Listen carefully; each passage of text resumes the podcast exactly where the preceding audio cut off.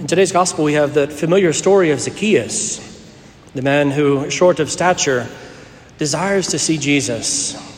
He's seeking to see Jesus, St. Luke tells us. And the great thing about Zacchaeus is he's willing to do something about this fact. There's another person in St. Luke's gospel who also desires to see Jesus, but he never actually does anything about it. His name was Herod, and he's the one who, in the end, consented to the death of the Lord. Herod is described as desiring to see Jesus. He just wants to see the man, but he never actually does anything to pursue that end. He more or less just kind of waits until Jesus comes to him and he says, Oh, I've, I've been looking for you. But he hasn't actually been doing anything to seek after Jesus. But this is what Zacchaeus does he takes action to see the Lord. This is an important thing for us to be able to, to remember and understand. That Zacchaeus, recognizing this, recognizing that, that in order to see the Lord, because he was short and the crowds are many, he needed to do something different. And so, he looks at the route, he plans things out, and then he, he anticipates where Jesus is going to go. He runs ahead, and then he gets there, he climbs the tree to be able to see our blessed Lord. It's a lot of work, in a sense, that Zacchaeus had to do simply to be able to see the Lord. And this was all just in his mind, simply to see him passing by. He didn't, he didn't anticipate all the rest that was going to come with it. It was enough just to see him, just to see Jesus. But Zacchaeus, whenever he goes, he does more than just see him, he encounters the Lord. The Lord sees Zacchaeus too. He says, Zacchaeus, come down. I must stay in your house today. Imagine, imagine the shock on Zacchaeus' mind. It's a miracle the man didn't just fall out of the tree right there on the spot. He climbs back down and, and, and he sees the Lord, and it's this wonderful gift that you're coming to my house, Lord. Jesus is coming to the house. He wants to stay with him. It's a tremendous grace and a gift. The similar gift is offered to us in the place of our prayer. The Lord Jesus comes to us, and he is, he is indeed all around us. He, is, he can be seen and He can be found in many ways all throughout the course of our day. But there are many things that will prevent us from keeping, from, from seeing Jesus. The, the, we are small in stature because there are many other things that are large busyness of our lives, the, the, the noise of our world, our distractions, and so many other things, our human concerns. These are the tall ones that stand around us that prevent us from seeing Jesus. So it's to make a point of finding a place where we can. And so it's for us to anticipate where is it that I can find our Lord? When can I pray? to set up the situation in which it can be done, and then to do it. This is the route of Zacchaeus. To anticipate where can I see the Lord? He'll be walking that direction. I will go that way. There's a tree, I will climb it, and then I will see him. And for us, it's the same in prayer. I know that this is the time that I can pray. I've set it aside. This is what I will be praying, you know, to offer the rosary, to spend time with the scriptures, to read spiritual reading, whatever it is that the, that the Lord puts upon our heart, whatever it is that we choose, to be able to be, be the means by which we seek after Him. And then to do it, most importantly, in the end, to make sure that we do pray. It's a labor, it is a task, but it's a task that whenever we do it, we are certain that we will always encounter the Lord. It doesn't mean that we'll always feel the Lord. It doesn't mean that we'll have sensible, sensible devotions. It doesn't mean that we'll, we'll have, you know, kind of, kind of these inner thoughts where we'll, we'll hear Christ speaking in our hearts or even within our ears, it may seem. This is not the reality that we seek. We don't seek the feelings of prayer, we seek prayer. We seek the Lord. And there is an absolute certainty that every time we are willing to pray, if we set the time aside, whether it's five minutes or an hour or whatever the case may be, if we are willing to pray, the Lord is there and He is attentive. He is listening to us. He's waiting to encounter us and to let us know that we are seen by Him. It will come in a whole variety of ways. So again, sometimes it will be the felt experience of prayer. Sometimes it will be a grace or a peace, a particular insight Sometimes our prayers will be answered if we come with petitionary or intercessory prayers. but it's simply for us to know that in some manner the Lord sees us and He comes to stay with us. He makes His home with us, He tells us, even allowing the Holy Spirit to come and abide in our hearts.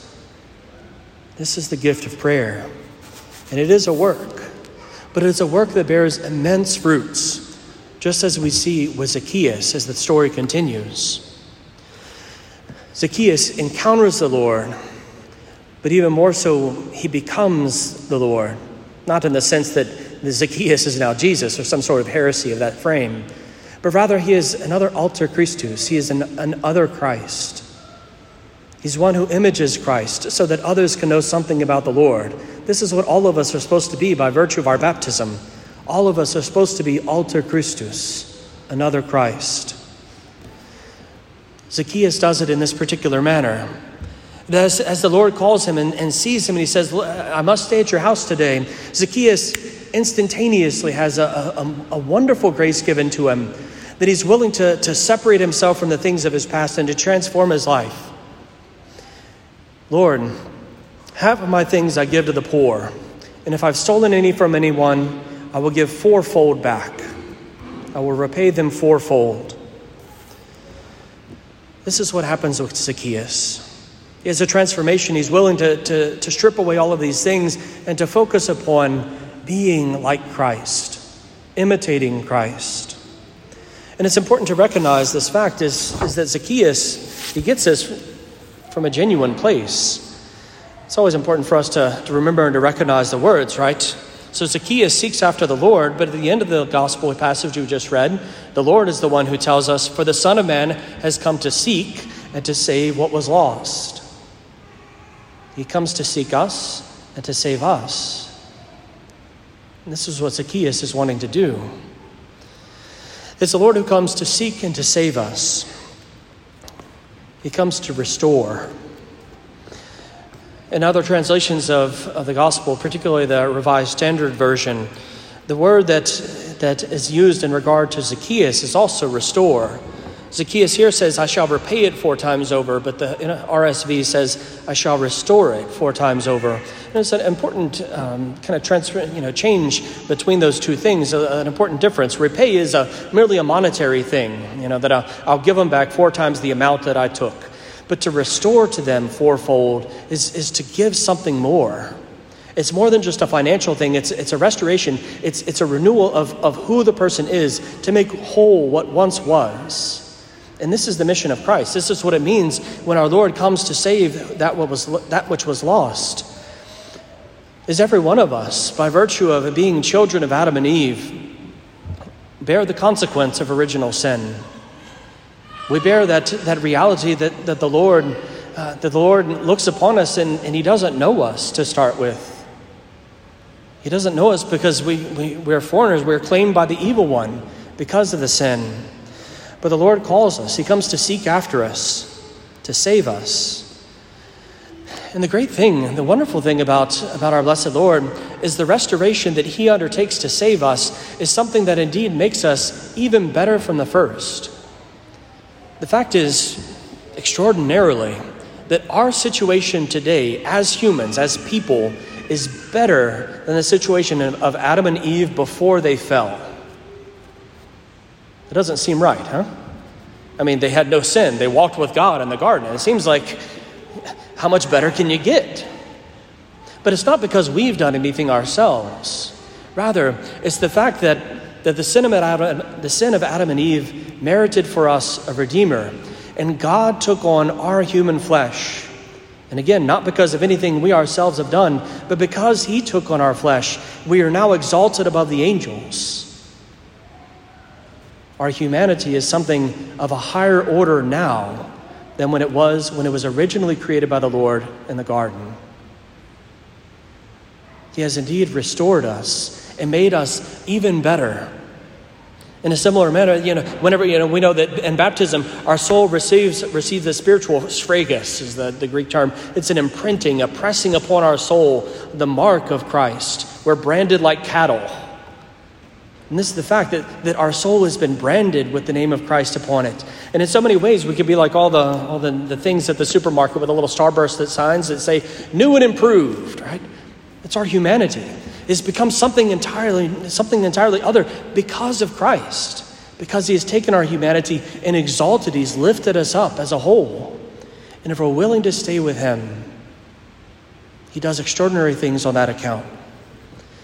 He has restored us.